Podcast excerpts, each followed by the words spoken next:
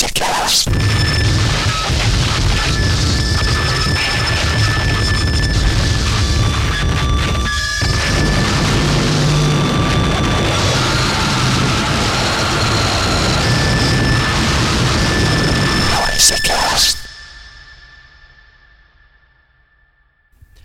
Noisecast jakso kuusi.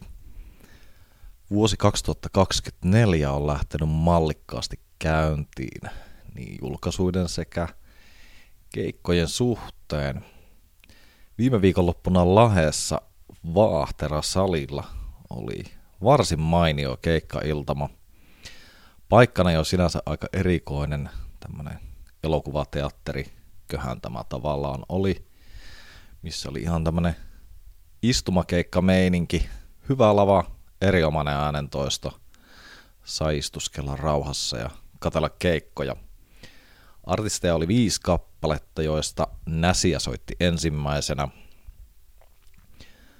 Aika tämmöinen luontoteemainen taustavideo. Taustavideot oli myöskin erinomaiset, iso kangas ja niin edespäin.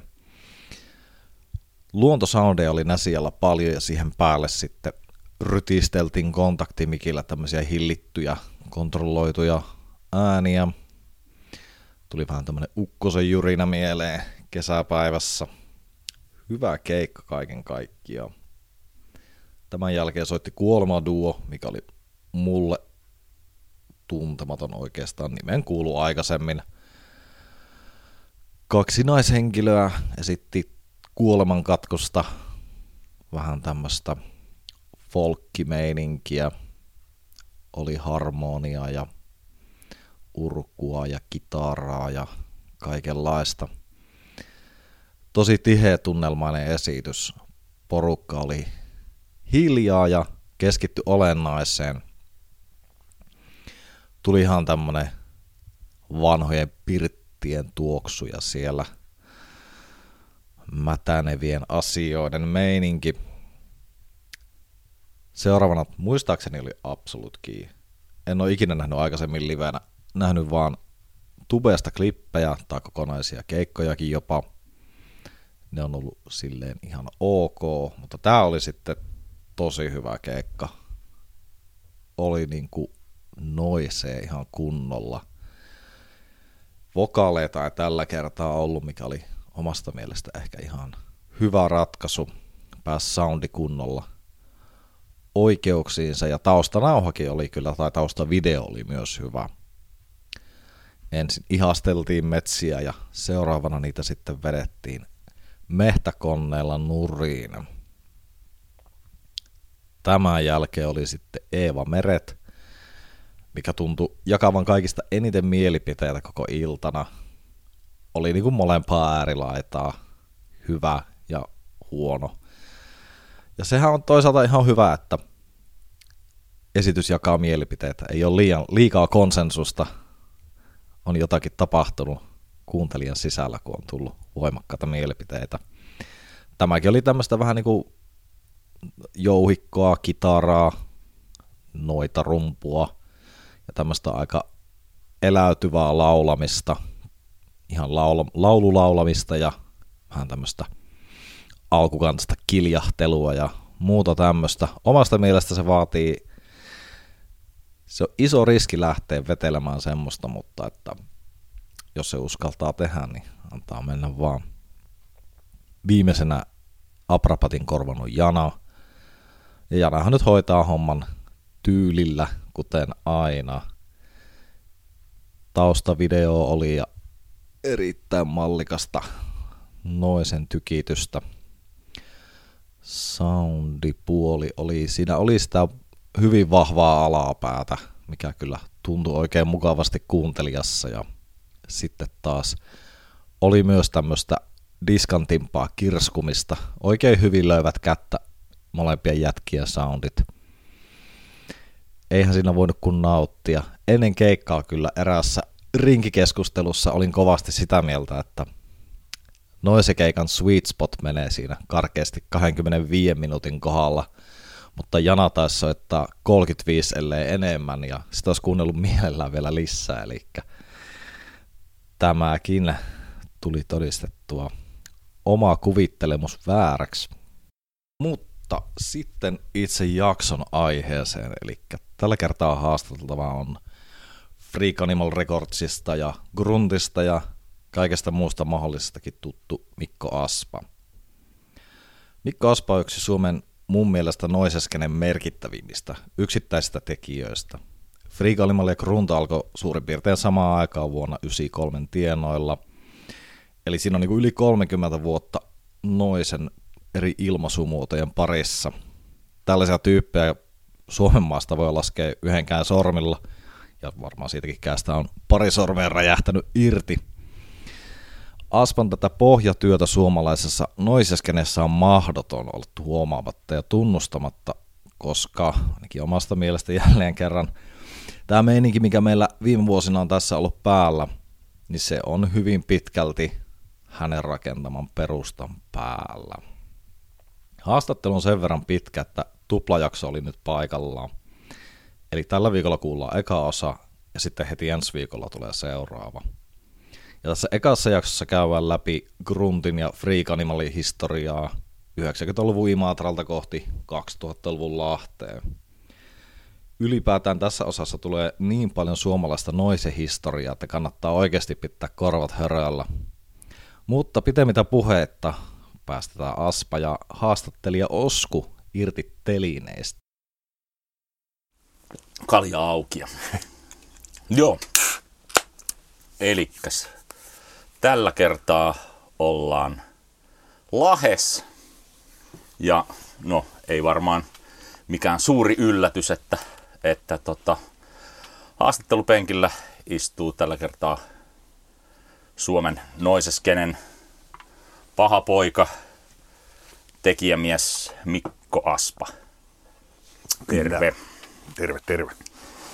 No niin, mitäs tästä? Öö, viime vuosi oli jännittävä vuosi, tai jännittävä, jännittävä, merkittävä vuosi. Gruntti täytti kolmekymmentä vuotta. Aika... Aika kova. Öö, onks, onks Suomessa ketään, ketään tai mitään muuta yhtä pitkän linjan edelleen? Öö, no Bizarre Uproar on tietysti noin vuotta vanhempi, mutta sillä oli semmoinen kevyt liki kymmenen vuoden tauko siellä yhdessä kohtaa, että sitä voi ehkä laskea tämmöiseksi jonkinnäköiseksi jäähyllä oloksi, että on se pidempään. Pidempään ollut, mutta tota, niin myös viettänyt näitä hiljaiselua, että itsellä ei ole missään vaiheessa ollut mitään taukoja, että se on joka vuosi on touhuttu kyllä. Ja samaa on sitten U N D on edelleenkin toiminnassa, mutta se oli silleen, että eka kasetti tuli siellä yhdeksänkymmentäyksi ja seitsemän tuuma yhdeksänkymmentäkaksi ja tämä kolmen pädin L P tuli, olisiko sekin ollut yhdeksänkymmentäkaksi tai yhdeksänkymmentäkolme ja tota, sitten se oli Wounded, niin meillä teki jonkin aikaa ja sitten sekin oli pois varmaan jonkun viisitoista vuotta vähintään. Että ne on kyllä saman ikäluokan tekijöitä ja edelleenkin operoivat, mutta on tämmöisiä taukoja siellä sitten. Vähän pidempiä taukoja, joo. Oli, oliks... No Velovermatter on myös, eri nimellä tietenkin, mutta totta, niin sekin on sitten ollut silleen on-off henkisesti samoista, suurin piirtein samalta viikonlopulta varmaan kuin Grunttikin. Että. Joo. Okei.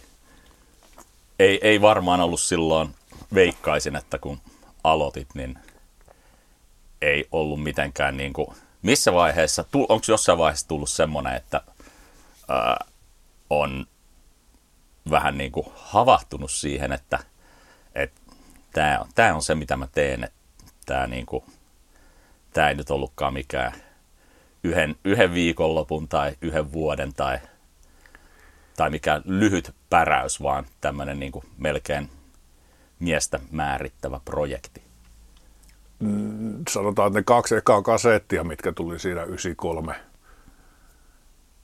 niin kesän, kesän tietämillä, niin niiden aikana ei tietenkään ollut vielä semmoista oikein ajatusta, että tämä olisi niin semmoinen loppuelämä homma, mutta se on jo se kolmas kasetti, eli käytännössä tämä oma eka julkaisu, mikä oli tehty jo silleen, aha, voisi sanoa aidosti tosissaan, eikä semmoinen, että se nyt vähän räpeiletään ja kokeillaan jotain, niin kyllä se sen jälkeinen kasetti siinä heti yhdeksänkymmentäneljä alkuvaiheessa, niin se on jo myös soundillisesti semmoinen, että se on yllättävän lähelläkin tämmöisiä myöhempiä aikojen Gruntin matskuja. Ja, tota, niin kyllä ei tietenkään siinä vaiheessa ollut semmoista mitään tulevaisuuden suunnitelmaa, mutta ei toisaalta ole missään vaiheessa ollut semmoista, että tämä oli tässä henkeä, vaan että se on jatkunut siitä lähtien ilman mitään semmoisia, että olisi tarvinnut mietiskellä, että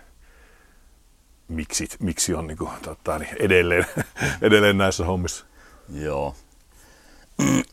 Ja tota, mä kuuntelin tuossa just sitä, no kymmenen vuotta sitten tullutta arkistoboksia ja, ja siinä niin kuin kiinnitti huomiota siihen, että se oli niin kuin sanotaan, että oikeastaan alusta asti oli niin kuin yllättävän kypsää soundia, niin kuin sanoit, että kuulosti niin kuin aika äkkiä silleen myö- myöhemmältä kamalta. Et tietysti ne niin kuin just taisi olla muutama eka nauha, josta oli varmaankin aika raju, rajulla, rankalla kädellä karsittu tavaraa pois, mutta ne, mitkä päätyi siihen, niin ne oli ihan niin kuin, ei, ei häpeäisi paljon, vaikka nyt, nyt laittaisi. Joo, se on, siinä oli tosiaan se, mikä tuli joskus C D R tämmöisenä antologiana alkujaan, niin tota, siinä oli otettu yksi tai kaksi biisiä niiltä ihan ekota splittikassulta. Et ne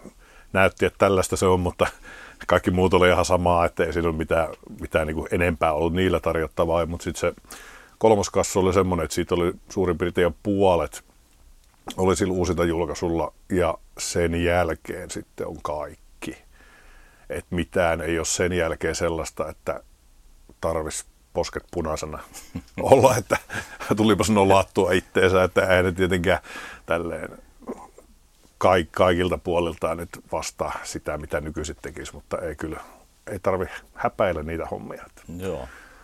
Oliko, oliko ennen Gruntia jotain, jotain niin kuin kokeellista, kokeellisen äänen kanssa vehtaamista vai lähtikö se heti Gruntilla käyntiin? Joo. No siinä Gruntillakin oli vähän semmoinen, että se nimi tuli vähän sille liukuun, että oli olemassa semmoinen nauhoitus, jolle tuli piirrettyä sitten muutaman viikon välein uudet kannet ja vaihdettu projektin nimi. Mutta alternative se oli, cover. Joo, niin se on semmoinen, että ei niitä ole kuin yhdellä ihmisellä tämä tota, niin nauhoitus, että itteni lisäksi, että se oli semmoinen epävirallinen demo-nauhoitus ja ajatuksena siinä oli ehkä just semmoinen varhaisen Bizarre Uproarin vaikute, että ei oikein ollut muuta idistä kuin rumpuja nauhoittaa kovalla sisääntulolla, niin se oli semmoinen, että se ei käytännössä vielä ollut sitä, miksi Gruntti sitten muodostui, sitä ei oikein julkaistukaan, että se oli se edeltävä, edeltävä matsku ja sitten tietysti Noisecore-hommia siinä oli aika lailla samoja aikoja touhuttiin. Joo, oliko nimestä mainitsit, niin onko niinku, äh, onks Grunt ollut aluksi meinannut tai aluksi meinannut tota tommosta murahdusta vai vai niinku onko se eks äh, jenkkisotilaalle eks niinku Grunt on jonkun näköinen niinku Jalka, jalkaväen sotilas. Joo, tykin ruokaa. Mutta ni, niilläkin se nimitys tulee siitä, että ne ähkii niiden painavien mm. tota, niin, reppujensa ja asevarustuksen kanssa, että siitä murahoksesta se Grunt-nimitys sotilaallekin tulee, niin se on semmoinen, että se just näitä paria ekaa kassua tehdä, siinä oli kuitenkin vähän semmoista Noisecore-pohjaa, niin se Noisecoressa oli aika tyypillistä, että bändin nimi kuvastaa jotenkin vähän semmoisella adjektiivihenkisellä. Seitsemän minuuttia pahoinvointia. Joo, joku tämän tyyppinen juttu, niin kyllä se sitten enemmän siihen viittasi, mutta sitten sille alkoi tulee aika paljon semmoisia muita merkityksiä, että siellä oli vähän ehkä tämmöistä C C C C-vaikutetta ja muuta, että tuli jotain akronyymejä tämmöisiä, että mistä se niin kuin muodostuisi tämä Grunt, ja sitten siellä oli Gehörsturz-vaikutteinen, missä oli G-väliviiva-Runt nimellä jotain matskua, ja siinä oli hetken aikaa just semmoinen ajatus, että jossain siellä, mitä se nyt sanoisi, varmaan se yhdeksänkymmentäviisi kieppäillä sitä tuli ja yhdeksänkymmentäneljä mietitty, että oliko nimen valinta niin hyvää, kun näillä kaikennäköisillä kulttibändeillä on oikeasti hyviä nimiä. Että... Mutta sitten siinä nimi jäi ja se on tavallaan semmoinen aika hyvä, että se on yksinkertainen ja lyhyt ja sitten se myös on semmoinen, että se ei suoraan kerro just mistään sisällöstä. Et sit mulla näitä muita sivuprojekteja on, että jos sivuprojektin nimi on joku Clinic of Torture, niin se mm. kertoo aika, aika tarkasti, että mihin lokeroon se niinku sisältö mm. menee. Niin Gruntilla sitten taas on silleen mahdollisuus, että se ei tavallaan leimallisesti tarkoita mitään ja sen näkyy siellä diskografiassa aika selkeästi, että sen nimen alla on tehty aika monenlaista sekä visuaalisesti että soundillisesti. Mm. Ja Noisecore juttu oli mun mielestä, taas palataan siihen. Mä en ole niitä vanhimpia juttuja kuullut oikeastaan, että olisiko ensimmäiset, mitä mä oon joskus hommannut, on ollut varmaan niitä. Ensimmäinen on varmaan ollut Aube-splitti. Mm. Et ennen, ennen sitä en ollut kuullut mitään, mutta arkisto, arkistokokoelmalla oli tota... Siellä oli myöhemminkin oli kyllä melko noisekorea menoa välillä, että oli jossain kohin oli semmoista niin kuin aika selkeitä Gerogerigegege palvontaa myös. Joo, se oli se semmoinen tietty vaihe, se on se tuplakasetti.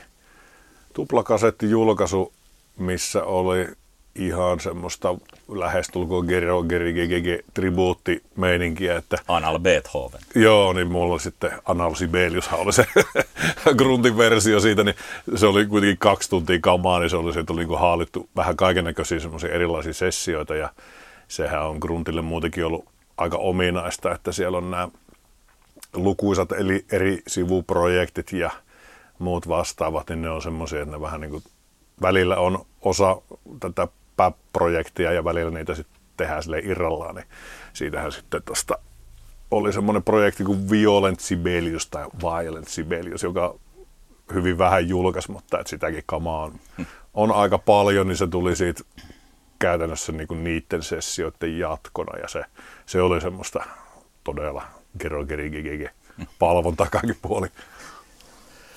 Uh, Grunt alussa, niin mistä Mistä lähti Grunt? Sä oot Imatralta alun perin, joo. Eikö vaan? Joo.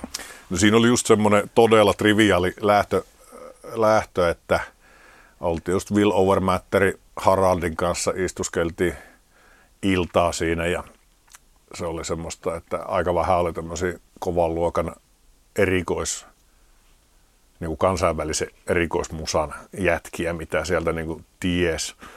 Mutta sitten tota, molemmat oli kuunnellut näitä silloin just ilmestyneitä Männistön Bastardia ja Suomi-bändien seiskatuumia ja oltiin sitten ihan semmoisella teinijätkien innolla, että kyllä meiltäkin lähtisi tällainen, että ei, ei, ei mitään haastetta ja se sovittiin vaan semmoinen, että molemmat tekee jonkun nauhoituksen ja sitten tehdään split-kassu ja siinä ei mitään sen syvällisempää ollut siinä ensimmäisessä kasetissa ja siltähän se vähän kuulostaa ja näyttääkin, mutta se on siitä huolimatta semmoinen mielenkiintoinen, että sitten molemmat jätkät edelleen on niin kuin touhuissa. Että julkaissut, julkaissut ihan viime aikoina Haraldikin, viime vuoden ihan loppupuolella tullut viimeksi kasettijulkaisu.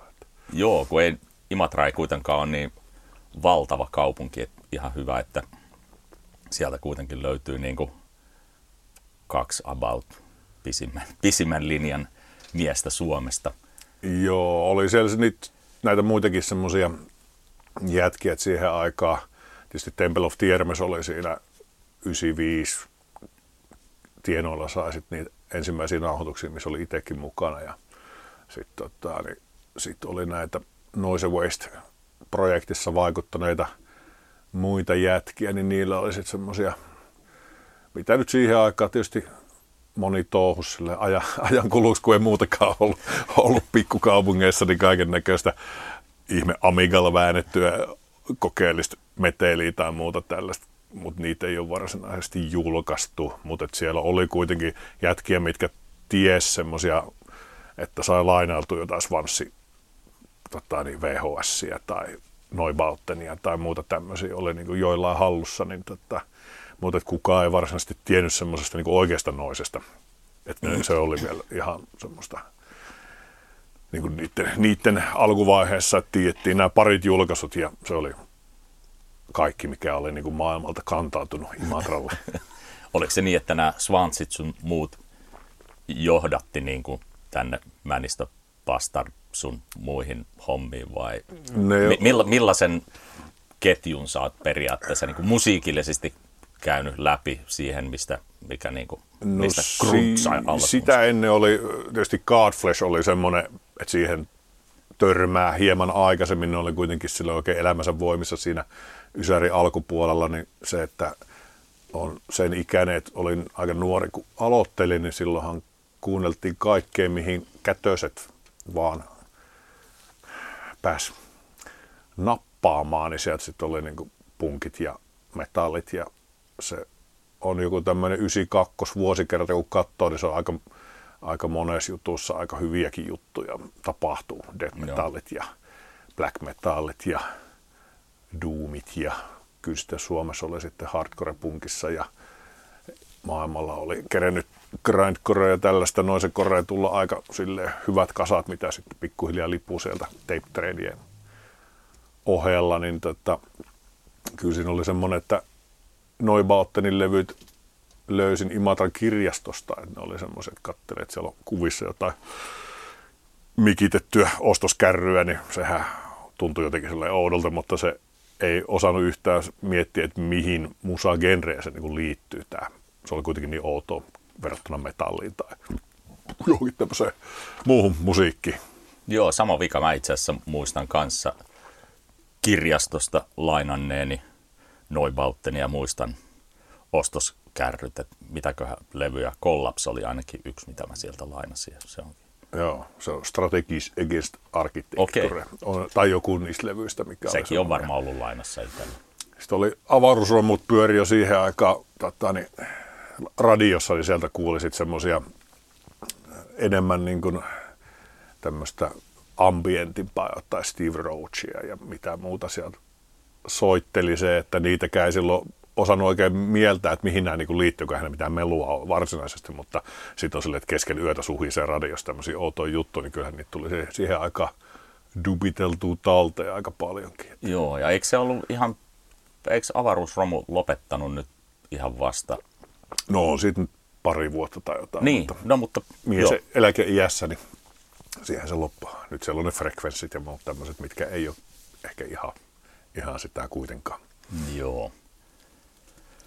Mitäs sitä Gruntilla on kuitenkin ollut toi, toi, toi, um, jollain tapaa voka, vokaalit ollut paljon niin kuin mukana, niin onks, uh, en mä tiedä, onko se printtailu lyriikoita missään vaiheessa kansiin, mutta, mutta tota, miten, miten tärkeitä on niin kuin itselle lyriin, lyriinen puoli? Siinähän on semmoista hyvin kausiin jaettavaa meininkiä, että alussa kun Gruntti lähti, niin ajatus oli semmoista, että tämä on tämmöistä vähän niin kuin protesti-industriaalia, että oli kaikkea yhteiskunnallisia aiheita ja muuta tämmöistä synkempää. No se oli aika punk-henkistä jotenkin kyllä mun mielestä se alkupää, niin kun katsoo niitä öö, biisien nimiä, niin se oli semmoista niin kuin keskisormea yhteiskunnalle. No, vähän semmoista. No se on tavallaan mun mielestä aika lailla samaa, mitä se on niin nyt minkin. Mutta nyt sit, nyt ehkä vähän verholtu, vähän sivistä. Joo, niin se oli silleen, että sitten mulla tuli just tämmönen, ehkä siinä yhdeksänkymmentäviisi oli semmoinen, että Japanin noiset iski niin kovin, että tuli semmoinen ajatus, että tässä tämmöisessä tavallaan vanhakantaisen industrial protestimusan piirissä ei ole niinkään mielenkiintoista kuin se, minkälaista oli joku just mainittu Gerogerigegege tai Mason tai Violet on sen Geisha, missä on semmoista jotenkin dadaistista mielettömyyttä, niin sehän siirtyi aika sujuvasti semmoiseen, missä hylättiin lyriikat ja olevaa tämmöistä vähän niin kuin jollain Gerogerigegegiltä tai Masonalla, että kiljumista ja outoja juttuja ja soundit oli myös semmoiset kaikennäköisiä erikoisefektejä ja pääsi leikkimään jollain kaiken maailman flangereilla. Ja hulluttelukaus. Joo, niin se oli semmoinen, joka kesti sen tota, liukuvasti yhdeksänkymmentäviisi yhdeksänkymmentäkuusi ja sitten yhdeksänkymmentäseitsemän lähti taas tavallaan paluu semmoiseen, voisi sanoa ehkä synkempään tai vakavasti otettavampaan. Kyllähän on vakavasti otettavaa se hulluttelukin, mutta tota, niin, siinä oli semmoinen niin kuin tietty kausi, että mulla tuli ajatus just semmoinen, että ei kantaa ottavuutta, pelkkää järjettömyyttä tyyppinen mm. juttu, mutta se oli sitten se Lahteen muuttokin tapahtui siinä aika lailla, että siellä ei enää lötköilty porukoitten kämpille omassa huoneessa ja tämmöistä, niin sitten se oli tietysti ihan tämmöinen angstinen mies yksiössä touhuilemassa, niin, tota, niin semmoista matskuahan sieltä syntyi, että kun siihen voi samaistua nykykin ihan niin kuin todella hyvin. Ja live, livepuoli, niin kuin me tavattiin ensimmäisen kerran, kun, kun, kun silloin taisi olla Gruntin keikka, olisikohan vuosi ollut yhdeksänkymmentäkahdeksan. Joo, se oli se Lahden keikka, että se oli semmoinen, kun Suomessa ei ollut, ei ollut niin kuin mitään noise hommia, mistä olisi itse tietoinen. Tapahtu- Käsittääkseni on nämä tota, Mika Vainio ja kumppanit tietysti järkkäillyt kaiken näköisiä, mutta ne oli, kun ei ole internettiä siihen aikaan, niin eihän niistä kuulu mistään joittikin kemuista, mistä ne järkkäsivätkään. Ja, ja kun Test Department ja tämän tyyppiset on Suomessa käynyt jo kasarin loppupuolella, että on täällä niin kuin jonkinnäköistä niin kuin tämmöistä mute-lafkan tyyppistä meininkiä käynyt ja sitten on jotain... Mitä nyt on, veikkaa, että Taanilat ja muut tämmöiset on touhunneet jotain ääni-installaatiomeininkiä myös, koska ainakin itse löytyy jotain teollisia tilanteita C D, joka taisi olla joku tämmöinen ääni-installaatio, joka on ihan jopa meluksi laskettavaa kampetta Suomesta sieltä niin kuin ysäri alkuvaiheesta, mutta tai puolivälin vaiheesta, mistä lie. Mutta että semmoista kamaa, mistä itse tietäisi, ja se olisi nimenomaan ehkä leimallisemmin tämmöistä niin kuin voimaelektroniikan ja harsh noisen, niin ei ollut mitään ja ei myöskään ollut päässyt näkemään, että miten tämmöistä edes niinku tehtäisiin. Se oli, sanoin, että piti lähteä käymään Ruotsissa katsoa, tota, se oli Kondomin keikka ja tota, se oli Stratum Terror ja tota, niin Kondomi ja se oli semmoinen, että laivan lippu buukattava. Ja koska tämä oli? Se oli yhdeksänkymmentäkahdeksan aikaisemmin kesällä. Okay. Ja tota, siellä oli semmoinen pitkä, kuukauden kestävä kokeellisen musa ja noisen festivaali. Et se oli Tukholmalla silloin joku Euroopan kulttuurikaupunki, niin ne oli pistänyt silleen, että käytännössä noisen keikkoja kuukausi putkeen. Niin sit se oli semmoinen, että sinne siellä oli kaikkea industriaalia ja, ja, ja muutakin, mutta itsellä ei ollut silloin mahdollisuuksia eikä budjettia tähän muuta kuin, että ei ollut mitään yöpaikkoja tai muuta, muuta otettu, että sinne vaan täräytti paikan päälle ja sitten tota, niin näki, että näähän niitä keikkoja itse asiassa soitetaankin. Mm. Ja siellä tuli tavattu Lasse Marhaukin ja Training Showsetin jätkä ekaa kertaa ja Kondomi Maikki ja Bad Karma, mikä oli näitä Ruotsin nousemiehiä ja muitakin oli, Suomestakin oli tullut sieltä katsoa noita Kuoleen musiikin yhdistyksen tyyppejä, oli parit siellä sitten. Nekin tuli nähtyä silloin ensimmäistä kertaa, mutta sitten kun tämmöinen näki, että näinhän se niinku tehdään, niin ei siinä sitten hirveän montaa kuukautta loppupuolissa kestänyt, että se oli se Freak Animal Festari sitten oli, siellä oli niitä Amerikan miehiä messissä. Miten Death Squad oli? Joo, Radiosonde ja Chapter kaksikymmentäkolme oli sitten. Joo. Niin kolme niitä ja sitten oli Gruntin eka keikka ja Peineilijä eka keikka ja Strom.ec, onko se toka keikka? Kenties. Mun mielestä niillä saattoi olla Joensuussa jotain sitä okay. Ennen. Järjestikö se sitten montakin festiä sen jälkeen? Öö, ei niitä ole kuin kaksi. Eli eka oli yhdeksänkymmentäkahdeksan, toinen oli kaksituhattakahdeksan ja siitä oli jossain vaiheessa, kun tajuttiin liian myöhään, että oli semmoinen, että joka kymmenes vuosi olisi ollut hyvä tahti, mutta se sitten tota, niin kaksituhattakahdeksantoista jäi järkkäämättä, kun tajuttiin sen liian myöhään, että tässä olisi tämmöinen hyvä jatkuma. Mutta on muita keikkoja kyllä sitten järkennä, että tällainen sarven suhinaklubeja ja muuta, muuta on tullut tehtyä enemmänkin. Joo, ja Gruntilla sitten jäi, jäi keikkailu kuitenkin silleen päälle, että saat, no itse asiassa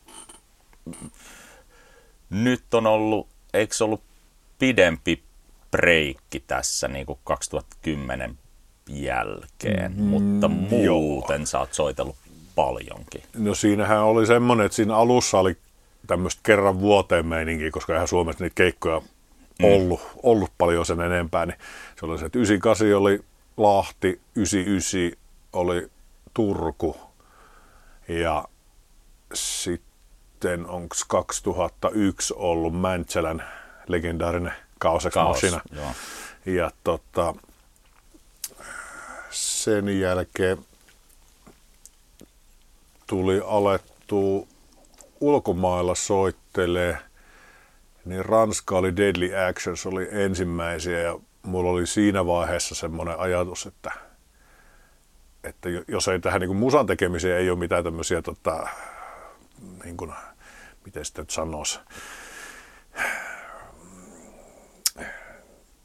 epävarmuus on ehkä väärä, väärä sana, mutta että semmoinen ajatus siitä, että mitä nyt haluaa varsinaisesti tehdä, niin se, että ne ensimmäiset keikat oli kuitenkin teknologian puutteessa vähän semmoista, että soitetaan kassusourseja ja huuto päällä tyyppistä kamaa ja sitten tuli siinä heti jo kaksituhattaluvun alussa, että jos soittaa liveenä, niin kyllä se pitäisi olla ihan live eikä silleen, että painetaan taustanauhasta play ja sitten ollaan sen vankina, että mitä sieltä niinku tulee. Niin sitten se oli se Ranskan keikka, oli ensimmäinen semmoinen, missä tota, ei ollut laisinkaan taustanauhoja ja sitten siitä seurasi sitten aika paljon kaikkea Jenkeissä kaksituhattaneljä ja siellä oli muutama, muutama keikka ja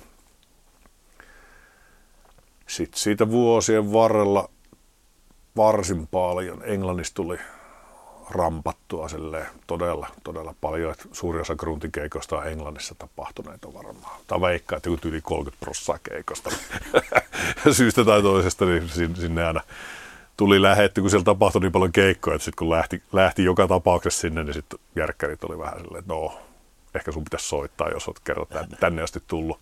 Siellä, siellä oli silloin, mitäköhän oli, kaksituhattaneljä tai viisi Lontoossa se hyvä keikka, missä oli Kloama myös. Joo. En, oliko se jo, jommankumman, jommankumman, se oli sun tai Kloaman keikka, kun sitten te olittekin molemmat lavalla ja sitten rupesit, rupesitte mätkimään toisianne paidattomina. Joo, se, se oli, Jasse kävi päälle siitä, se ei ollut mitenkään suunniteltu, että olisin vaan tekemässä melua, niin yhtäkkiä tulee nyrkistä siinä ja sitten se lähti, lähti semmoinen no se, se jo, jo, jonkun voimaelektroniikka, kaksisataa kiloa suomalaista lihaa siellä lavalla.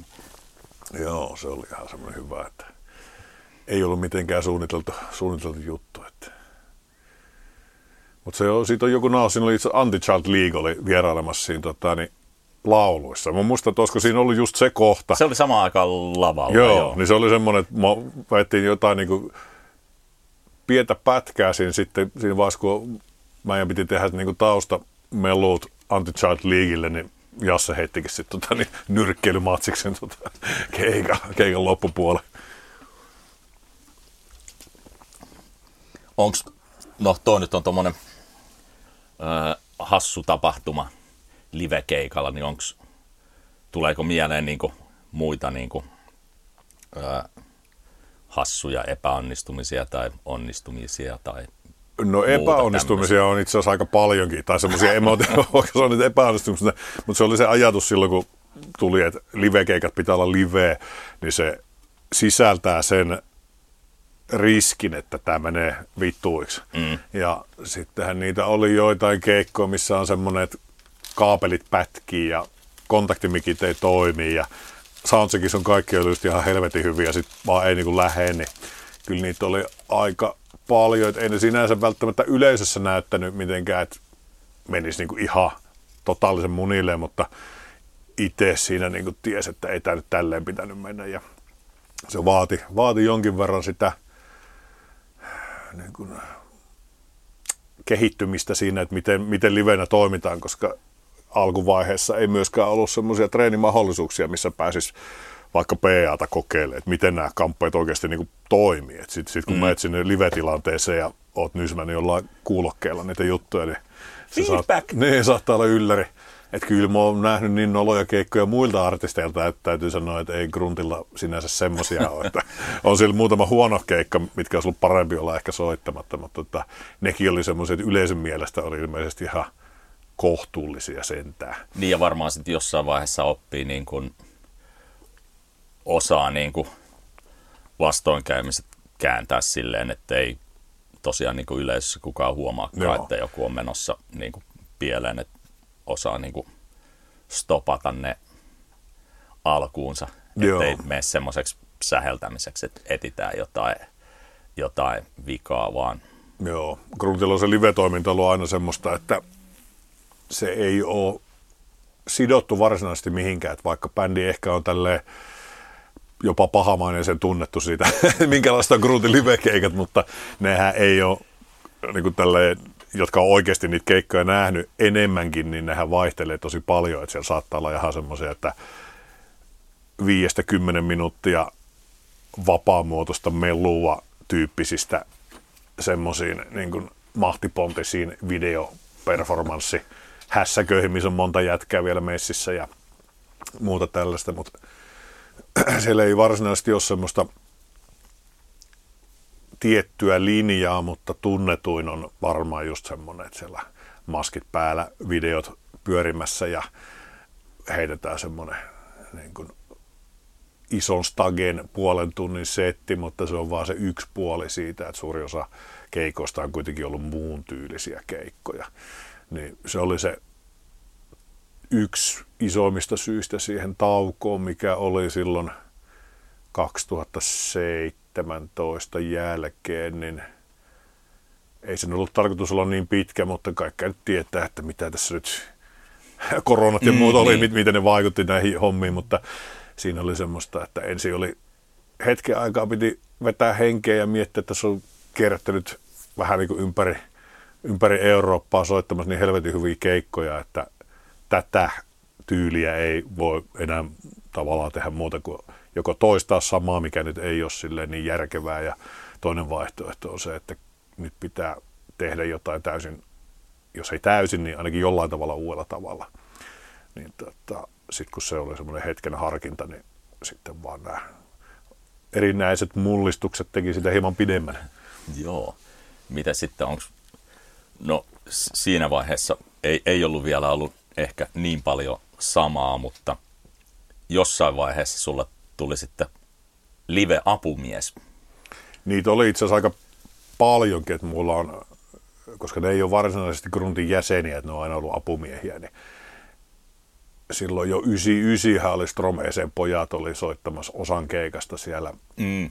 Turun keikalla ja ne on siellä vaikka Europe After Storm-levyltä, niin sieltähän sitten ne on molemmat Stromin jätkät siinä feattaamassa keikalla ja sitten on ollut erinäisiä tyyppejä, jotka on ollut apuna, mutta niiden kaikkien rooli on vähän semmoinen, että ne ei ole varsinaisia jäseniä, että ne on enemmän semmoisia, että toimivat ohjeiden mukaan, niin se saattaa olla, tai on nähnyt silleen, että se on parempi, että niitä ei varsinaisesti tälleen noteerata.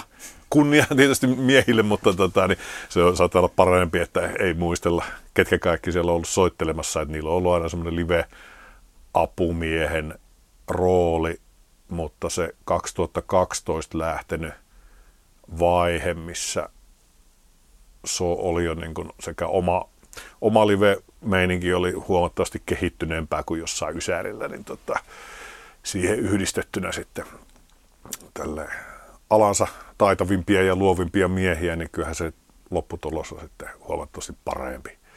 Joo. Mutta että se oli kuitenkin, että mies oli tälleen sessiopohjalta, ei minä semmoisena va- varsinaisena, niin kuin, että tekisi muuta kuin sen, mitä toivotaan ja pie- pienen niin kuin ekstra siihen tietysti, mitä osaa.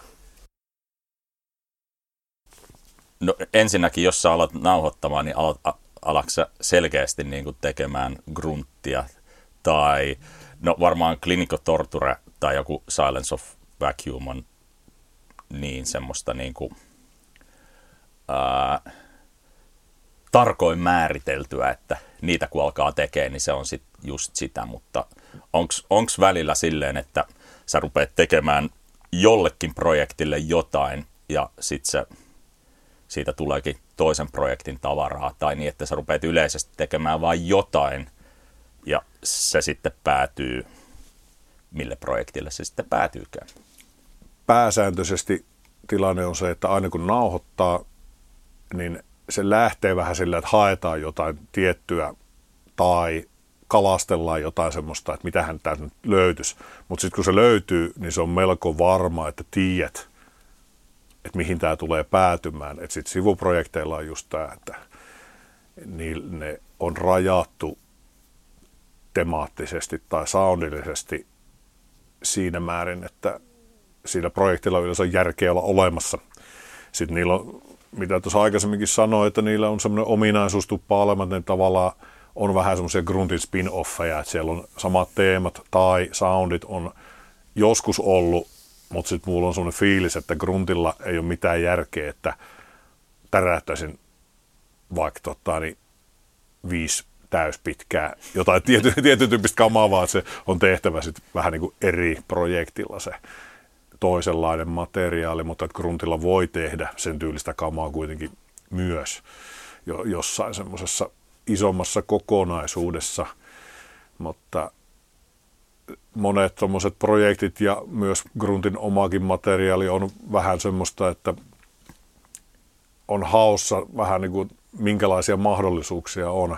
Et siihen, vaikka osa pitää silleen, että ei voimaa elektroniikkaan pitää kokeellista musaa, niin sitten mulla itsellään on silleen, että ei, ei mut sinänsä sidottu mihinkään voimaa elektroniikkaan tähän gruntoon silleen missään määrin niin kuin perinteistä power electronic soundia, mitä niin kuin aikanaan tehtiin. Et siinä on enemmän semmoista kokeellisen industrial noisen vibaa, että vähän, vähän kaikkea voi tehdä ja, ja, ja kyllä mua silloin yleensä kaikki julkaisut lähde silleen, että ensin lähdetään kokeilemalla ja sen jälkeen, kun sieltä on löytynyt joku semmoinen, että tästä jatketaan eteenpäin, niin sen jälkeen mulla alkaakin olla ne tavallaan tavoitteellisia ideoita, että mitä tähän tarvitaan. Että yleensä se on silleen, että se on, lähtee siltä kokeilupohjalta ja silloin ei välttämättä ole silloin täysin varma, että mitä tässä on tekemässä, mutta se heti kun on päättänyt, että kyllä tästä tulee nyt niin kuin seuraavaan gruntin julkaisuun, niin sen jälkeen se on se, että alkaa huomattavasti määrätietoisemmin tekemään lisää jonkinlaista. Ja tota, se ei ole enää sitten pelkkää semmoista improvisaatiota, mitä sitten saattaa olla, että... Niin, sitten on joku selkeä suunta. Joo, että kyllä mä sitten soittelen ihan silleen muuten vaan melua nauhoittamatta, ihan vaan testailen laitteita ja kokeilen, että mistä se on ja etsiä jotain niin kuin uusia... uusia ideoita ja tämmöisiä, mutta sitten kun sitä varsinaista hommaa tehdään, niin, niin silloin yleensä on semmoinen, alkaa muodostumaan hyvin selkeä ajatus, että mikä tämä on ja mihin sillä pyrkii. Joo. Mitäs sitten niin kun sulla on jokunen öö, edelleenkin aktiivinen kollaboraatioprojekti on ainakin niin kun Peineilijä ja Sadio, niin, niin tota, voisi kuvitella, että Sadio ja gruntin välillä voi soundeja liikkua niin kuin enemmänkin. Kyllä niissä molemmissa projekteissa on semmoisia, että kun se laitteisto ja mies on samaa, niin ne on tietyllä tavalla sellaisia, että yhtymäkohtia löytyy, mutta mulla on tapana silloin, jos tehdään kollaboraatioita, niin yrittää hivuttautua enemmän sinne niin kuin vähän niin kuin ei johtaja-asemaan niin sanotusti. Ja Peineilijä on leimallisesti enemmän sitten tota, niin,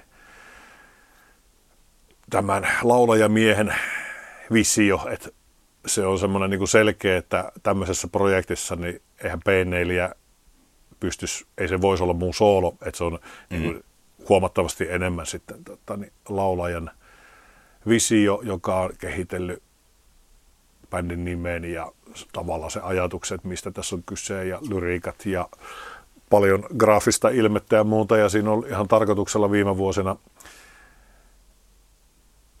tehty siihen suuntaan, että mun rooli siinä hieman vähenee. Että se alkuvaiheessa oli se, että kun kenelläkään on mitään tota, kamoja tai muuta, tai niin soittokamoja ja muita, niin se oli silleen, että käytännössä Gruntin soittokamoilla, sit kun se tehtiin, niin eihän tietyt jutut kuulostaa sitten tietyltä jutulta, mutta nyt on Peineilijällä on myös materiaali, missä en itse soita ollenkaan. Okay. Ja, mutta se on tietysti vähemmistönä, mutta yleensä se on sellainen duo-improvisaatio pohjalta, millä tehdään, että nauhoitetaan sessioita ja katsotaan mitä syntyy ja valikoja, parhaita paloja ja ruvetaan kahdestaan työstämään, niin se on semmoinen hyvin elävänä tapahtuva tota, niin, niin kuin yhteistyö. Sama se on Sadiolla, että kaikki Sadion nauhoitukset on, että ollaan niin kuin samassa treenikämpässä yhdessä tekemässä ja no. sitten kun tota, niin, Commando Skingraft sanoo, että nyt on hyvä, niin kyllä sit, sit, se on semmoinen, millä mennään monesti, että en yritä olla siinä semmoisessa niin sanotussa pomoroolissa millään tavalla. Peineilijällä on ollut aika semmoinen suht hissukseen niin kuin projekti on kuitenkin. Niin sanoit, että oli silloin yhdeksänkymmentäkahdeksan keikalla, että se oli Peineilijän ensimmäinen keikka, niin sitten siis projektilla on ikää päälle kaksikymmentäviisi vuotta. Joo. Ja matskua on tullut muutamat sinkut ja jotain kasettia tai sinkut, E P:t, mutta mitä niitä koko pitkiä, onko niitä kolme, neljä? Neljä, neljä voi laskea olevan ja tota, yleensä albumien välissä on joku viitisen vuotta varmaan. Vähintään. Mm. No keskimäärin siitä tulee se. Joo, mutta kyllä se on semmoinen, että ei Peineilijälle ensin julkaistiin, yhdeksänkymmentäkahdeksan tuli semmoinen promokasetti, mitä läheteltiin, mitä ei ole muuta kuin lähetelty lafkoille siihen aikaan. Oikein vielä industrial lafkoille pystyi lähettelemään, että siinä on muutama biisi, mitä ei ole ikinä missään levyillä ollut. Sitten niitä pikkuhiljaa levyjä tullut ja viimeisin on tämä tupla kymppituumainen, mikä ilmestyi Hospital Productionien kautta. Joo, se oli aika. Ja sitä väännettiin paketti. Varmaan, että se oli sovittu se diili jo joskus yli kymmenen vuotta sitten, ja sitten siinä kesti joku yli viisi kuusi vuotta väsätä se, että nyt puhuttiin vähän silleen, että seuraavaksi jotain vähän pienmuotoisempaa. Että... Mutta sitä ei väsetty sen takia, että ootte mitenkään perfektionisteja, että et, ei ole niinku hiottu ja hiottu, vaan... tekemiseen on vaan... No tavallaan, tavallaan ei, tavallaan on, että kyllä mun nauhoituksethan pohjautuu siihen just tämmöisiä, että vaan improvisoiden soitetaan, kumpikin reagoi toisensa niin kuin tekemisiin ja tota, treenikämpällä P A:n kautta tai vahvareiden kautta ja sitten sieltä heti kun alkaa kuulostaa, että nyt tämä toimii, niin nauhoitusta päälle ja tota, meillä on aika, aika mittavasti... Tota, julkaisematonta materiaalia, mitä on kertynyt vuosien varrella ja sitten niistä vaan on semmoinen, että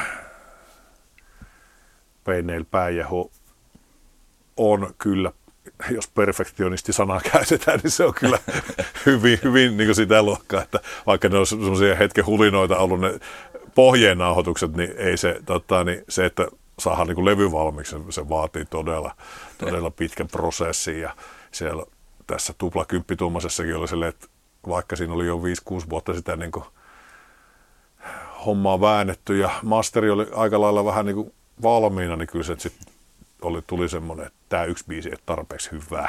Ja okay. Sitten se korvattiin vielä siellä ihan loppuvaiheessa ja, ja ne oli semmoisia, että tota, toimintamenetelmä on täysin toisenlainen mitä Gruntilla, että Gruntilla monesti on huomattavasti semmoista spontaanimpaa. Että kyllä niitäkin tietysti osaa, osaa hiotaan, mutta kun mä oon pyrkinyt semmoiseen tilanteeseen, että ei pysty, ei pysty hiomaan. Se on semmoinen näistä muista projekteista oppineena, että parempi, että ei enää pysty säätämään mitään. Niin tota, se on semmoinen, että joitakin asioita parempi vaan elää sitten. Hehku ainakin tuntui semmoiselta rykäsyltä, en tiedä oliko se semmoinen, mutta... Ei se sen enempää ollut, mitä oli vaikka Spiritual Eugenicskin, että okay. Vaikka sekin oli semmoinen aika massiivinen, niin suuri osa siinä oli myös silleen, että ne on kassuraitorilla, että nämä on otettu silleen, että ei niissä ole mitään miksattavaa, kun ne on vaan niin kuin stereoraitoina ollut ne biisit. Niin ne on, kuulostaa ehkä monimutkaisilta, tai entin monimutkaisilta, mutta tämmöisen niin kuin monikerroksisilta ja niistä tapahtuu jonkin verran, mutta... Hehkuun verrattuna ainakin kyllä. Joo, siinä on ehkä silleen, että siellä on useampia sessioita, että se Gruntilla on myös semmoinen ehkä semmoinen ominaispiirre verrattuna aika moneen muuhun tämmöiseen vähän niin kuin power electronics suuntaiseen bändiin, että johtuen ehkä t- muun tämmöisestä oikein intohimosta noise kokoelmiin, niin monet Gruntin julkaisut kuulostaa vähän semmoiset melkein niin kuin kokoelmilta, että ne ei ole semmoista yhtä sessiota, että siellä on hyvin vähän semmoisia levyjä, mitkä on silleen, että ne olisi niin kuin yksi sessio, että vaikka ne olisikin, niin ne ei ehkä kuulosta siltä, että ne on niin kuin, että siellä saattaa olla hyvin vaihtelevia biisejä peräjälkeen, niin tarkoitus on se, että sieltä tulee silleen tosi erilaisiakin vetoja, niin se muistuttaa enemmän semmoista vaikka jotain vanhaa, vanhaa industrial noise kokoelmaa tai vanhaa japsi noise kokoelmaa, missä on silleen, että tulee hyviä, mutta hyvin erilaisia biisejä peräjälkeen, niin se oli Spiritual Eugenicilla semmoisia, että sillä oli niin kuin aika monen tyylisiäkin juttuja. Ja taas sitten Hehkula oli semmoinen, että nyt tämä on melko semmoinen yhdenmukainen se kokonaissaundi. Joo, no et siitä sit... mä ajattelin, että se olisi ollut enemmän joo. semmoinen niin kuin hetken.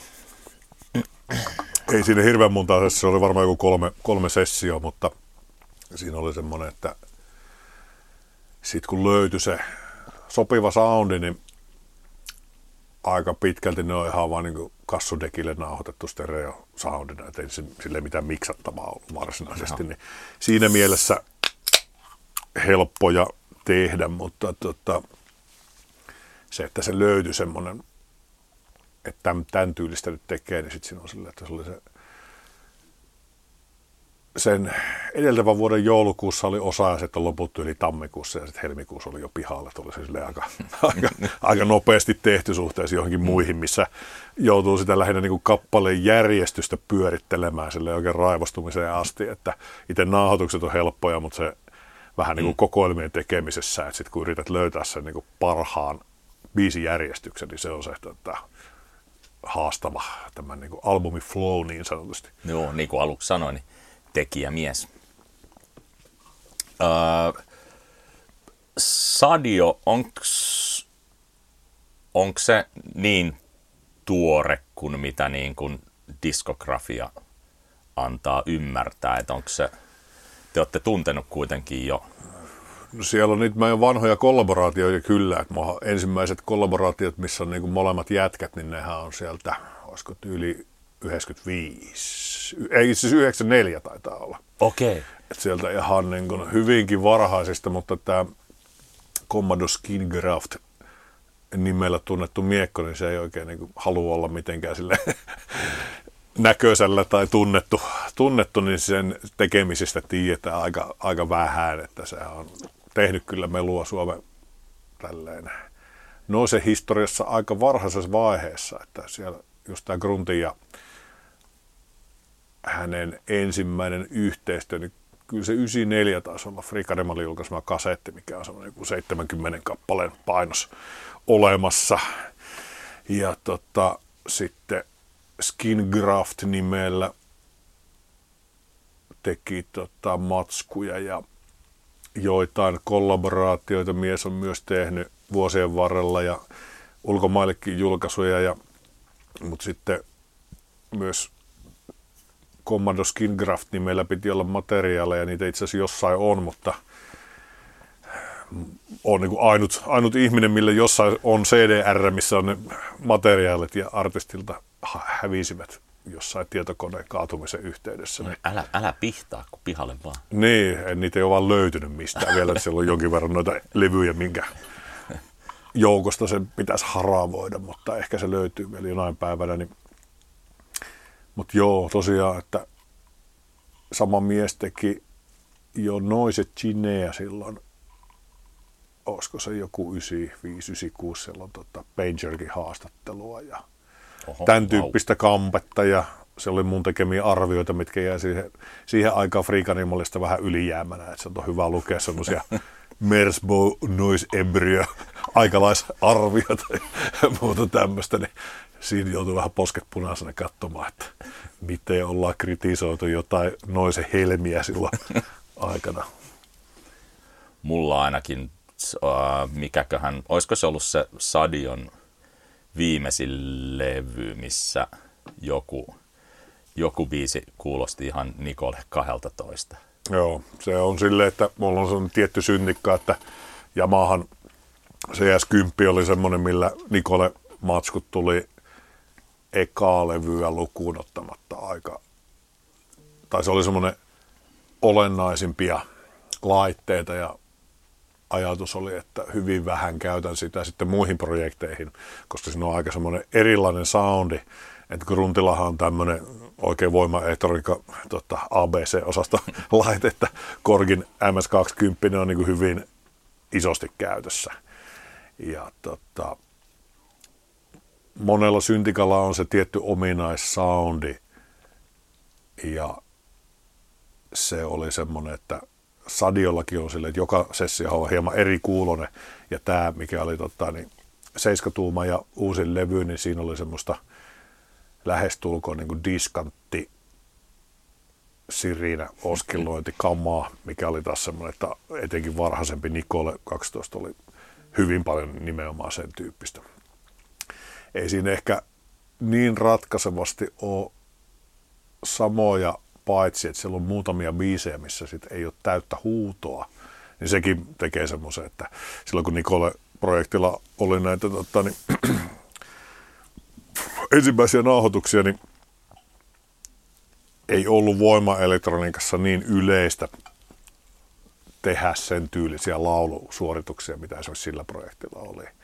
Niin se, että nyt sitä ehkä on semmoista, jotka nyt, nyt sitä kuuntelee, niin ne ei välttämättä sitä näe semmoisena niin erikoisena, mutta siihen aikaan oli ehkä semmoinen aika mm. epätyypillinen tapa, niin sitten kuka tahansa tuolla nyt jonkun tuommoisen niin kuin diskartti, diskartti just vetää joku sugar daddy -vokaalit siihen niin kuin tämmöisen diskarttisirinän päälle, niin se saattaa olla sille, että tämä on nyt tätä, vaikka se ei sinänsä nyt niin paljon ehkä ei ole silleen niin kuin täysin samasta asiasta ainakaan kyse, että mites sitten tosiaan toi Nicole kaksitoista, niin ää, sen, sen nyt on varmaan, voisi sanoa niin kuin noista projekteista, niin kuin, onko väärin sanoa pahamaineisin vai väärin ymmärretyin vai, vai mikä, mikä olisi adjektiivi, mikä kuvaisi, mutta niin kuin, kerro vähän, että mistä... Mistä niin kuin lähti ja mikä sulla oli niin kuin, ää, mikä niin kuin sysäs Nicole kaksitoista alkuun? No se ehkä se tota, niin pahamainen on ihan hyvä. En mä tiedä, onko se väärin ymmärretty, että mä edustan ehkä industriaalisessa semmoista tämmöistä niin voimaelektroniikassa tai noisessa tämmöistä näkökulmaa, että ei sitä nyt oikeastaan voi väärin ymmärtää, että ihmiset kokee mitä kokee ja ei se nyt ole silleen, että jos se haluaisi jotain niin kuin oikein niin kuin tarkkaa ilmasta, niin sittenhän sitä sanottaisi suoraan, mutta jos se ei halua ilmasta, niin sitten se jää vähän niin kuin tulkinnan varaa. Mm. Nyt katsottuna, niin se tietysti voi näyttää, että tällaistähän tämä nyt voimaan aina on ollut, mm. mutta sitten jos katsoo vuotta yhdeksänkymmentäyhdeksän, että mitä oli tarjolla, Tätä, niin, tälle, niin kuin industrial musiikin historiassa, niin kyllähän se, että pomppasi aika vahvasti esille, että alusta lähtien oli kyllä ihmiset vähän silleen, että mitä, mitä tää on.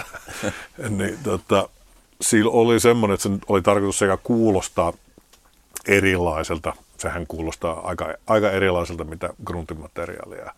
Sitten tota, temaattisesti se oli rajattu sitten tämmöiseen hyvin, voisi sanoa, synkkään ja häirintyneeseen materiaaliin. Näin voisi sanoa. Joo. Niin, tota, mutta se on semmoinen, että jos sieltä oikein uskaltaa vähän tarkemmin niitä katsoa, niin niitähän tutkitaan näitä ilmiöitä. Ehkä voisi sanoa tavallista semmoisella tarkemmalla luupilla.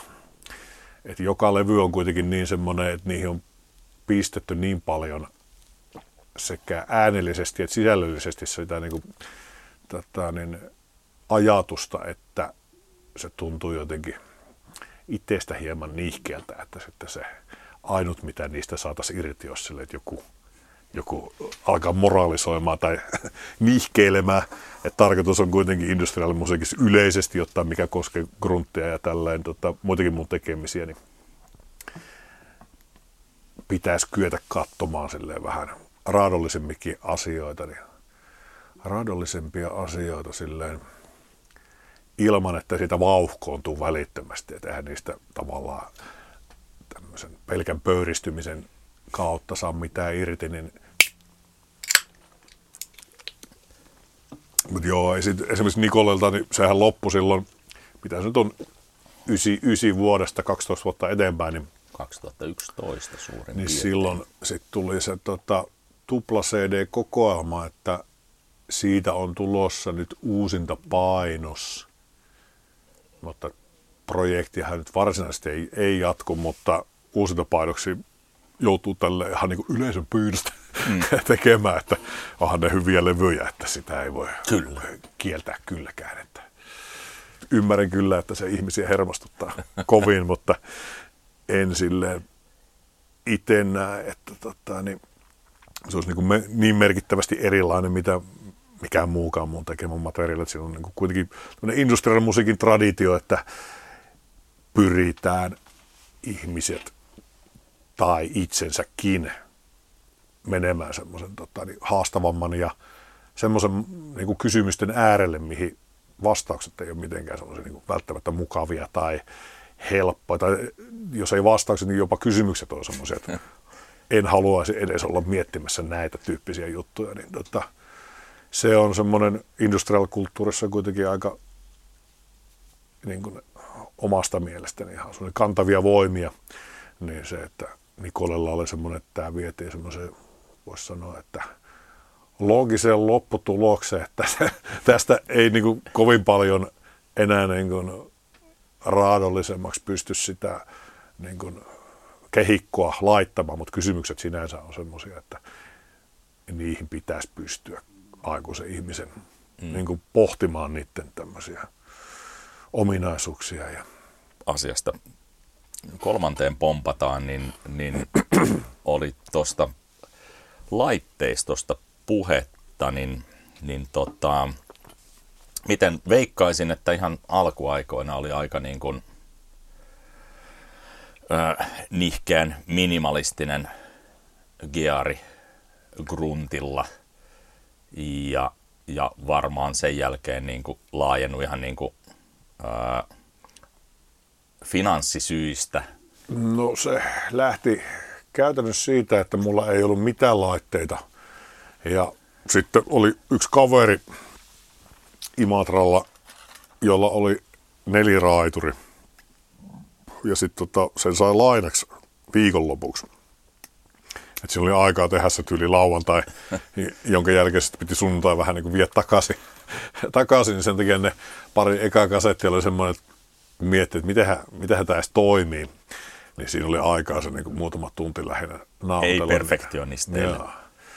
Mutta se oli silleen, että ne kaksi ekaa kassua oli tehty silleen, että lainasin laitteen viikonlopuksi, eli käytännössä lauantaiksi, mutta sitten se kolmas kasetti oli se, että olin jo ostanut itselleni kyseisen raiturin. Sitten sitä pääsi niin kokeilemaan, että mitähän tässä nyt niin ääntä saataisiin laitettua tänne Mikä sisälle. Mikä raituri oli kyseessä?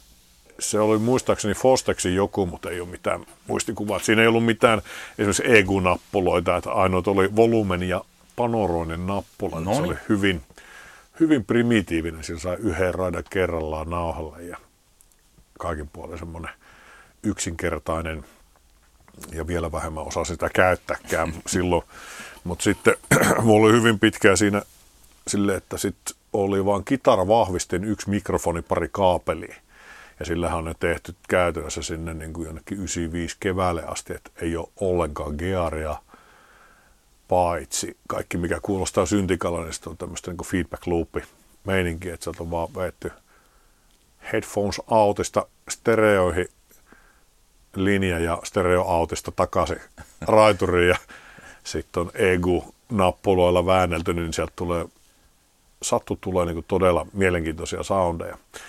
Löytyykö feedback loop ihan niin kuin sattumalta vai oliko se jostain lu- lu- lukenut tai jotain? Joo, ei siihen aikaan ollut mitään tietoa, että mä oon tiennyt mistä syntikoteen ole, olemassa olostakaan siihen aikaan. Niin no joo, mistä sitä olisi lukenut. Niin se oli semmoinen, että ne luulin keksiväni feedback loopin silloin kun se... Et varmaan ole ensimmäinen, no. Etkä viimeinen. Joo, niin se oli semmoinen, että sit just Temple of Tiermesiin kun lähdin mukaan, niin siltä sit sai tota niin Jarkolta aina välillä lainaa sen multi-efekti, missä oli sitten kaikennäköiset dileet ja tota, niin, reverbit ja muuten. Se kuuluikin sitten siinä yhdeksänkymmentäviisi jälkeen, että nyt löytyi efektejä. Niin, ne, se oli aina sitten välillä lainas muutama päivä, milloin tuli tehtyä nauhoituksia. Ja, ja, ja sitten yhdeksänkymmentäkuusi ostin ekan oman tommosen multi-efekti, Digitekin multi-efekti, semmoisen oikein sen aikakauden totta niin tyypillisen semmoisen oikein niin kuin hevijätkien lattia tai multi-efekti. Niin sillä tuli tehtyä sitten aika pitkään sitä materiaalia ihan sinne kaksituhattaluvun varmaan liki puoliväliin. Ja ei Suomessa ollut esimerkiksi analogisyntikoita juurikaan silleen, että niitä voisi vaan tuosta vaan ostella. Mm. Eiköhän niitä ollut myöskään silleen mistä ulkomaaltakaan samalla tavalla, mikä niin kuin nykyisin ostellaan. Mä ostin sitten joskus... varmaan onkohan se jotain kaksituhattakolme, niin Teknosauruksen semmoisen minikokoisen analogisyntikan. Ja se oli sellainen, että siitä vaan ilmestyi internettiin, että nyt on maailman pieni analogisyntikka ja eipä siihen aikaan ollut paljon muutenkaan mahdollisuuksia niin kuin ostaa mitään. Niin sitten se oli semmoinen, että ostin sekä filterin että tota, niin, syntikan. Sillä saa tehtyä niitä niin kuin niin tavallaan tyypillisiä oskillointeja, mitä nyt pystyy tekemään. Niin sitä tuli jonkin verran käytettyä ja vähän parempia neliraitureita oli siinä. Ja, mutta se on ehkä nykyajan perspektiivistä hankala nähdä, että miten vähän oli jotain pedaaleita saatavilla. Jos asut jossain Imatralla ja menet musaliikkeeseen, mm. niin se ei ole niin mitään, mitään silleen saatavilla. Niin. Oli musaliike kuitenkin. No se oli, mutta se oli semmoinen yleinen, yleinen pianon viritystä ja levyjä ja nuottikirjoja henkinen juttu. Niin tota, ei ollut semmoista ajatusta, että täällä nyt varsinaisesti gearia voisi ostaa, niin se on oma materiaali. On, en tiedä liittyykö se nyt siihen, mutta se on niin kuin alusta lähtien ollut enemmän semmoinen niin kuin idea tai tekijä pohjalta, ei niinkään gearipohjalta. Niin. Edelleenkin on semmoinen, että mulla on jonkin verran sitä laitteistoa, mutta moni levy on tehty silleen, että ei se ollut käytössä kuin ihan pari, pari pedaalia ehkä.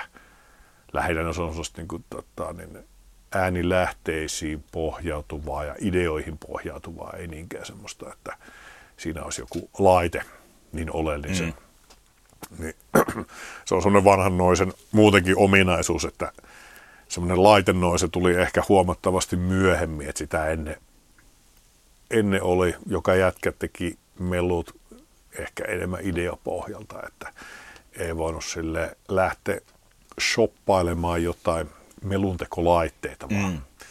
se oli vähän erilaista. No, se kantaa varmaan kyllä vähän pidemmälle ne ideat kuin ne laitteet. Joo. Et, jos on ideoita ja ei laitteita, niin... saa kyllä tehtyä tavaraa, mutta jos on laitteita, mutta ei ideoita, niin no, saa sittenkin tehtyä. Niin, se on aika semmoinen omasta mielestä semmoinen helppo esimerkki Suomessa, vaikka miettii jotain tätä, vaikka Höh-projektina. Mm. Että miten paljon se kiinnostaa. Tota, mä ostas, mitä tässä tänään pakkailin levyjä, niin Höh-levyjä meni varmaan eniten. Että siinä on tota, Saksaan menossa tuolla jää ja tuossa Portugali toilla jää ja mm. Japaniin itse asiassa joo, Japani on toilla jää, Kanada toilla jää ja kaikissa on silleen, että höhlevyjä eniten. Ja se on silleen, että ei silloin niinku käytännössä mitään laitteita.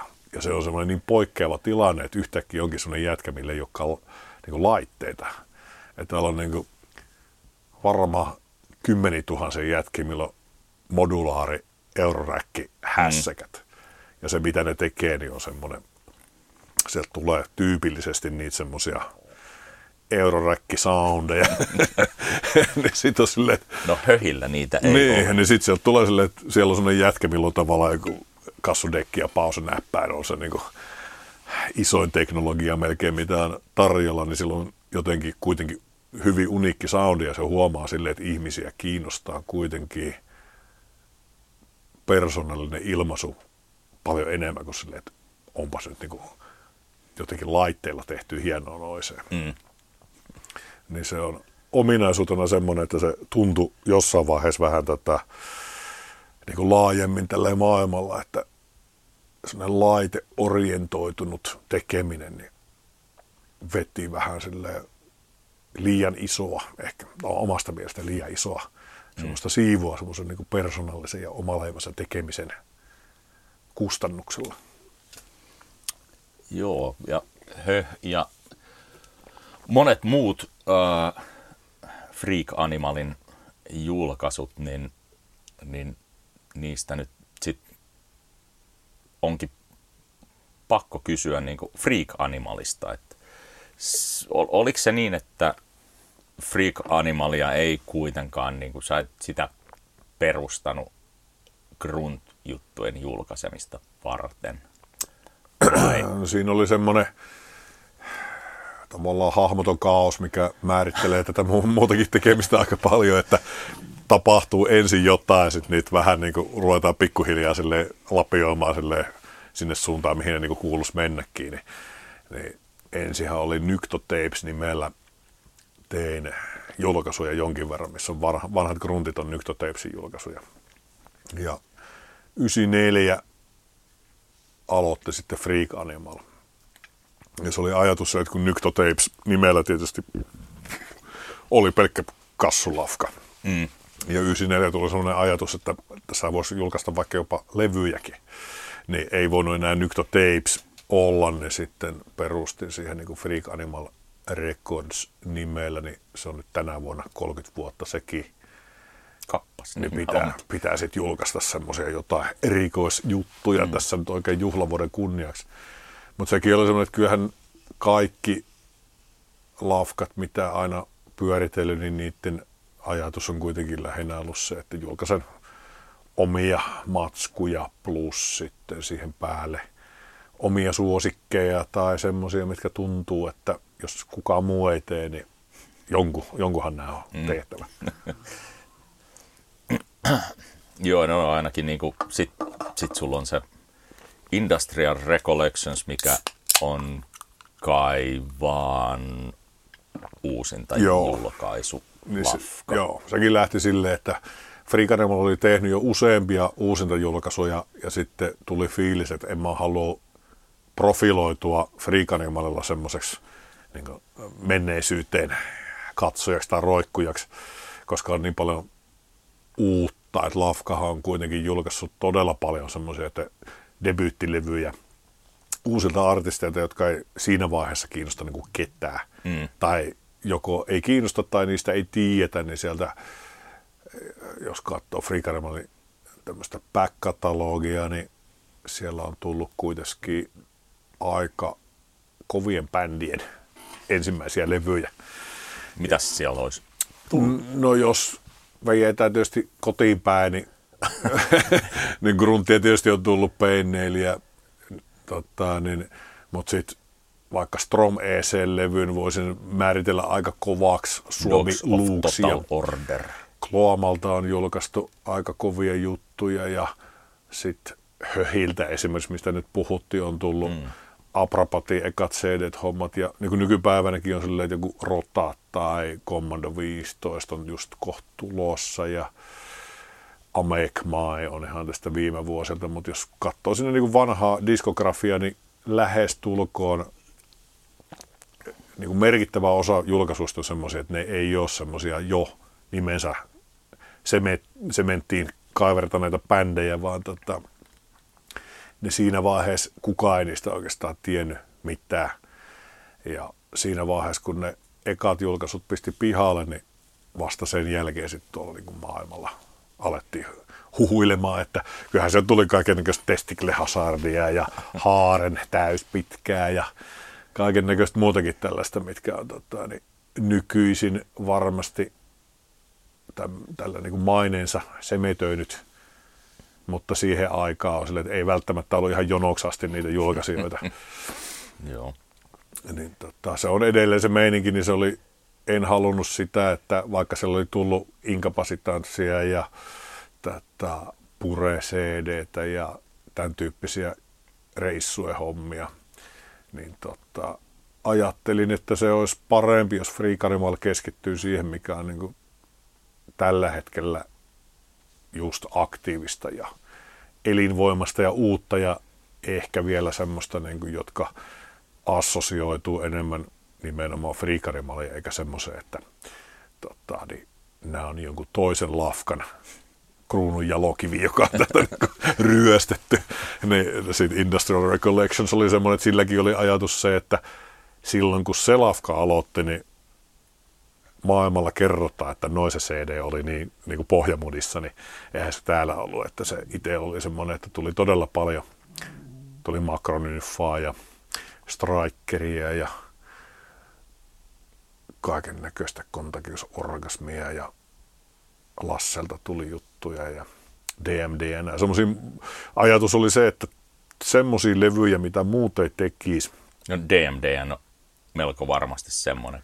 No Ego Problemkin oli semmoinen, esimerkiksi niin kuin Lassen niin kuin solo tai tätä niin kuin omalla nimellä edeltävä ura tai joku Golden Rodin C D, niin oli semmoista kamaa, että tota, niin ei ehkä ihan jokainen lafka olisi niitä pistänyt pihalle siihen aikaan. Ja sieltä tuli niin kuin todella, et jos miettii, että mitä, mitä tuli kaksituhattakymmenen tai jotain sitä luokkaa, niin ei varmasti ollut jonoksi asti jotain Erik Lunden uusintojulkaisijoita. Mm. Niin se, että itsellä oli fiilis silleen, että pitäähän tätä nyt olla, olla saatavilla. Ja joku Golden Rodit tai Strikerit, niin eihän ne silloin ollut semmoisia mitään kovia luita, mitkä olisi mm. niin kuin ollut väistämättä semmoisia hyvin myyviä juttuja. Että ne oli vaan niin kuin omia suosikkeja tai jotenkin merkityksellisiä, mistä tieset, jos näitä ei tee, niin ei ne tee kukaan. Niin se oli, nyt ne on sitten, sillä lafkalla toimintahan on huomattavasti hiipunut johtuen ihan siitä, että uusintajulkaisuja tulee muutenkin niin paljon, että jos nyt ei oikein niin kuin syliin tipaha jotain, niin ei mun tarvitse sille lähteä vartavasti etsimään mitään tota julkaistavaa. Joo. Ja jotenkin semmoinen fiilis, että viime aikoina, ja musta tuntuu, että sä oot jossain kirjoittanutkin, että niin kuin Freak Animal on enem, enemmän keskittynyt niin kuin, ää, Nyky, varsinkin niin kuin nyky-Suomeen. No kyllähän se siinä alusta lähti, oli, tai sanotaan, että ihan ne ensimmäiset oli semmoisia, että mulla oli paljon näitä splittejä Gruntin kanssa esimerkiksi, mm. mitä tehtiin niin kuin käytännön syistä jo ulkomaisten kanssa, että jos teet splitti seiskatuumasen, niin se on hyvä, että siellä on niin kuin kahdesta maasta, että saadaan vähän leviämäänkin näitä mm. juttuja, mutta että, niin sitten jos miettii just sille, että eihän Suomi Noise ollut missään silleen kovassa imuussa tuolla maailmalla, missään ysärillä kukaan ollut kiinnostunut niin kuin pätkän vertaan. Niin. Missä vaiheessa on edes tullut joku käsite niin kuin Suomi Noise? Onko se ollut ennen vuotta kaksituhattakymmenen edes oikeastaan? Niin kuin? No kyllä, no sanotaan, että riippuu tietysti miten Noise ymmärtää, mutta silloin kun tuli Degenerating Finland, eli Degenerating Finland-kokoelma. Se oli joskus kaksituhatta. Se on kaksituhatta, joo. Niin se oli semmoinen, että siinä oli kuitenkin line-upina silleen, että se oli Grunt ja Strom.ec ja Detonation ja, mm. tota, niin, ja Moosehead. The Moosehead. Ja totta, niin siellä oli hyvin semmoisia, että iso osa niistä sillä levyllä olevista on edelleenkin niin kuin kuvioissa, ja se kertoo tavallaan sille, että miten vahvasti ne oli jo siihen aikaan mm. mukana. Ja, tota, ja Detonationissa itse asiassa tota, niin se oli Kloaman tämmöinen yhteistyö erään henkilön kanssa. Niin.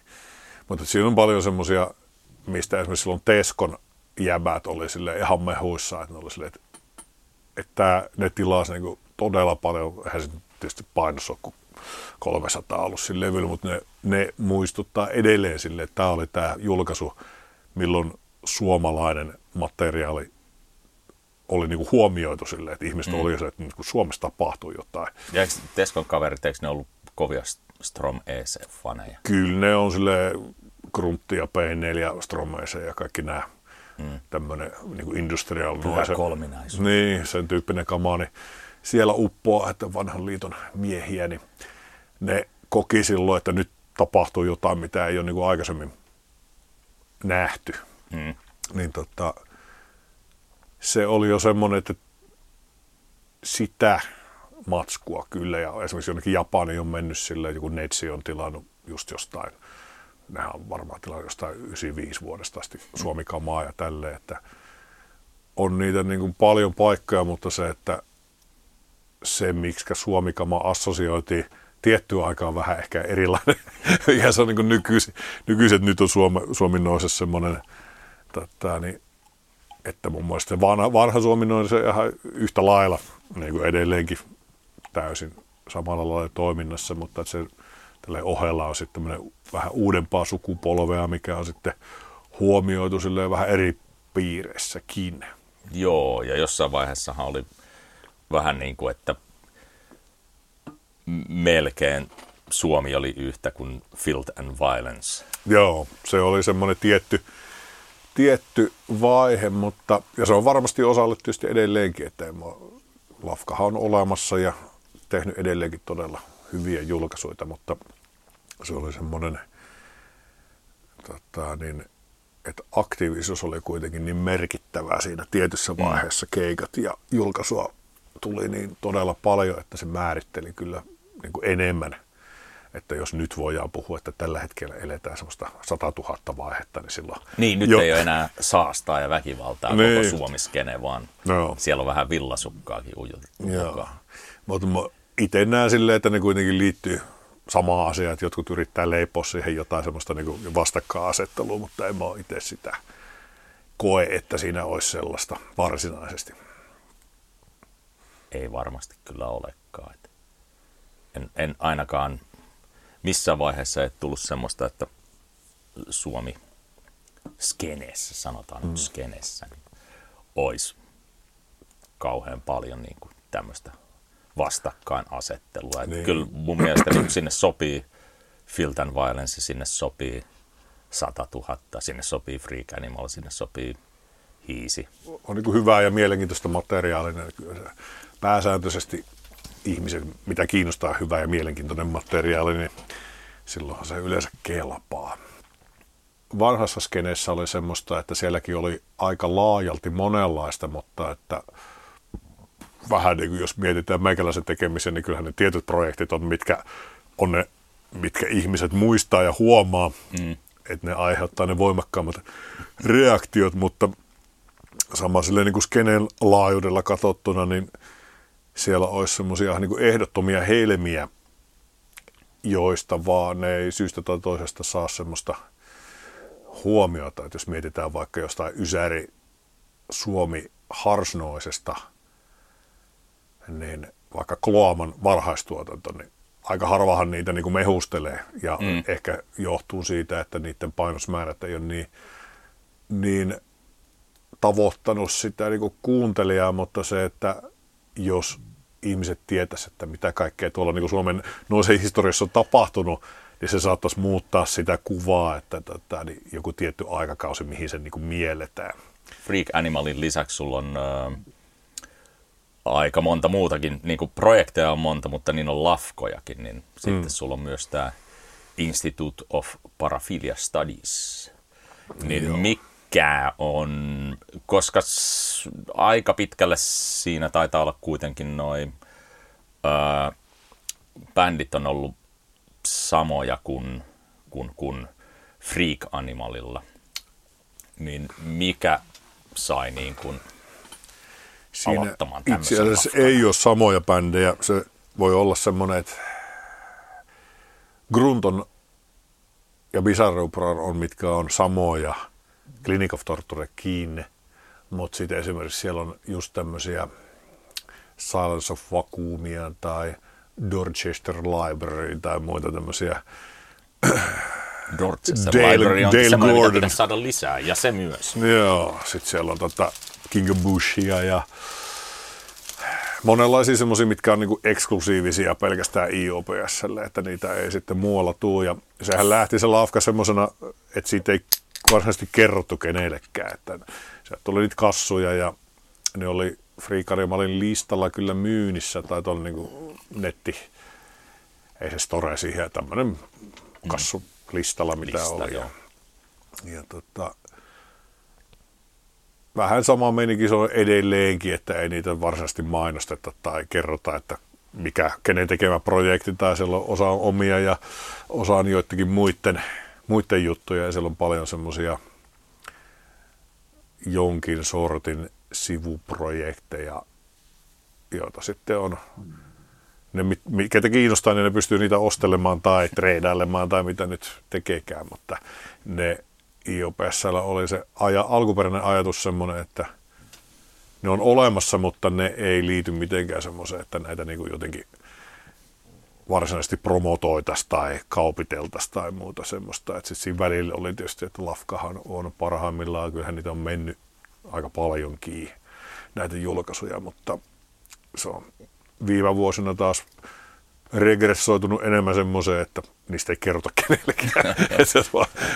Storessa on jonkin aikaa saatavilla ja sitten tietä, tietä. Ne, sit ne häviää sieltä sitten, kun ne on myyty loppuun, mutta niistä ei, moni julkaisu on semmoinen, että niistä ei edes niin postata missään. Mm. Uutiskirjeessä ei mainita tai muuta. Että ne on tarkoitettu vähän semmoisille, mitkä oikeasti ostelee juttuja. Friikeille. Niin, että siellä on omasta mielestä ihan helvetin hyviä julkaisuja ollut tässä viime vuonnakin ja ei niistä ole kuitenkaan silleen tarkoitus, että niitä varsinaisesti silleen niin kuin oma-aloitteisesti promotoitaisiin. Että siellä on semmoinen myös taustalla vähän ajatus, että jos tulisi semmoista vanhan ajan noiseskenen meininkiä, että noisepäät oikeasti puhuu vaikka kavereille, kertoo, mm. kertoo niin kuin on tullut nyt viime aikoina hyviä levyjä kuunneltua ja kyllähän täällä niin kuin ainakin itse, itse monien kavereiden kanssa niin sitä aina tarinoi ja harvoin se päivä hmm. levyistä, mitä suosittelee tai mitä on löytynyt ja muuta, niin ei itseäni niin paljon kiinnosta semmoinen niin nykynoiseskene, mikä liittyy niin kuin kaupan tekoon pelkästään, että se kiinnostaa enemmän tämmöinen vanhan liiton noise, mikä liittyy siihen noissa fanaatikkojen keskinäiseen kommunikaatioon mm. huomattavasti enemmän. Kos, koska sä perustit ton Io, IOPSin? Miten vanha lafka se on? Oh, en mä ois oikeastaan muista, että se alunperinhän se oli tarkoitus, että se Heitet perversionskokoelma olisi ollut se eka julkaisu. Siinä kesti niin pitkään tehdä se kokoelma, että sieltä tuli sitten jotain kassuja sitä ennen, niin se pitäisi oikein internetistä tarkastaa, mutta veikkaan joku viisitoista vuotta siitä varmaan, varmaan ainakin aikaa. Niissä julkaisuissa se ei, ei ole sinänsä tärkeää, että niissä ei ole mitään kataloginumeroita ja monesti ei lue vuosilukuja ja muita. Että, ajattomia. Niin, että se on, ja sehän julkaisee muutenkin kuin kasetteja, että siellä mm. tulee kaikkea painettuja kirjo- kirjoja. Ja, no D V D:t on tullut ja kirjoja ja lehtiä ja kaikkea tällaisia, niin eihän niitäkään silleen. Aika moni ei välttämättä tästä tiedä, että semmoisia on ilmestynyt, kun ei niitä listata missään diskoksissa, kun ei ole, ei ole levyjä, niin sieltä tulee kaikkea muuta, muuta kampetta aina silloin tällöin.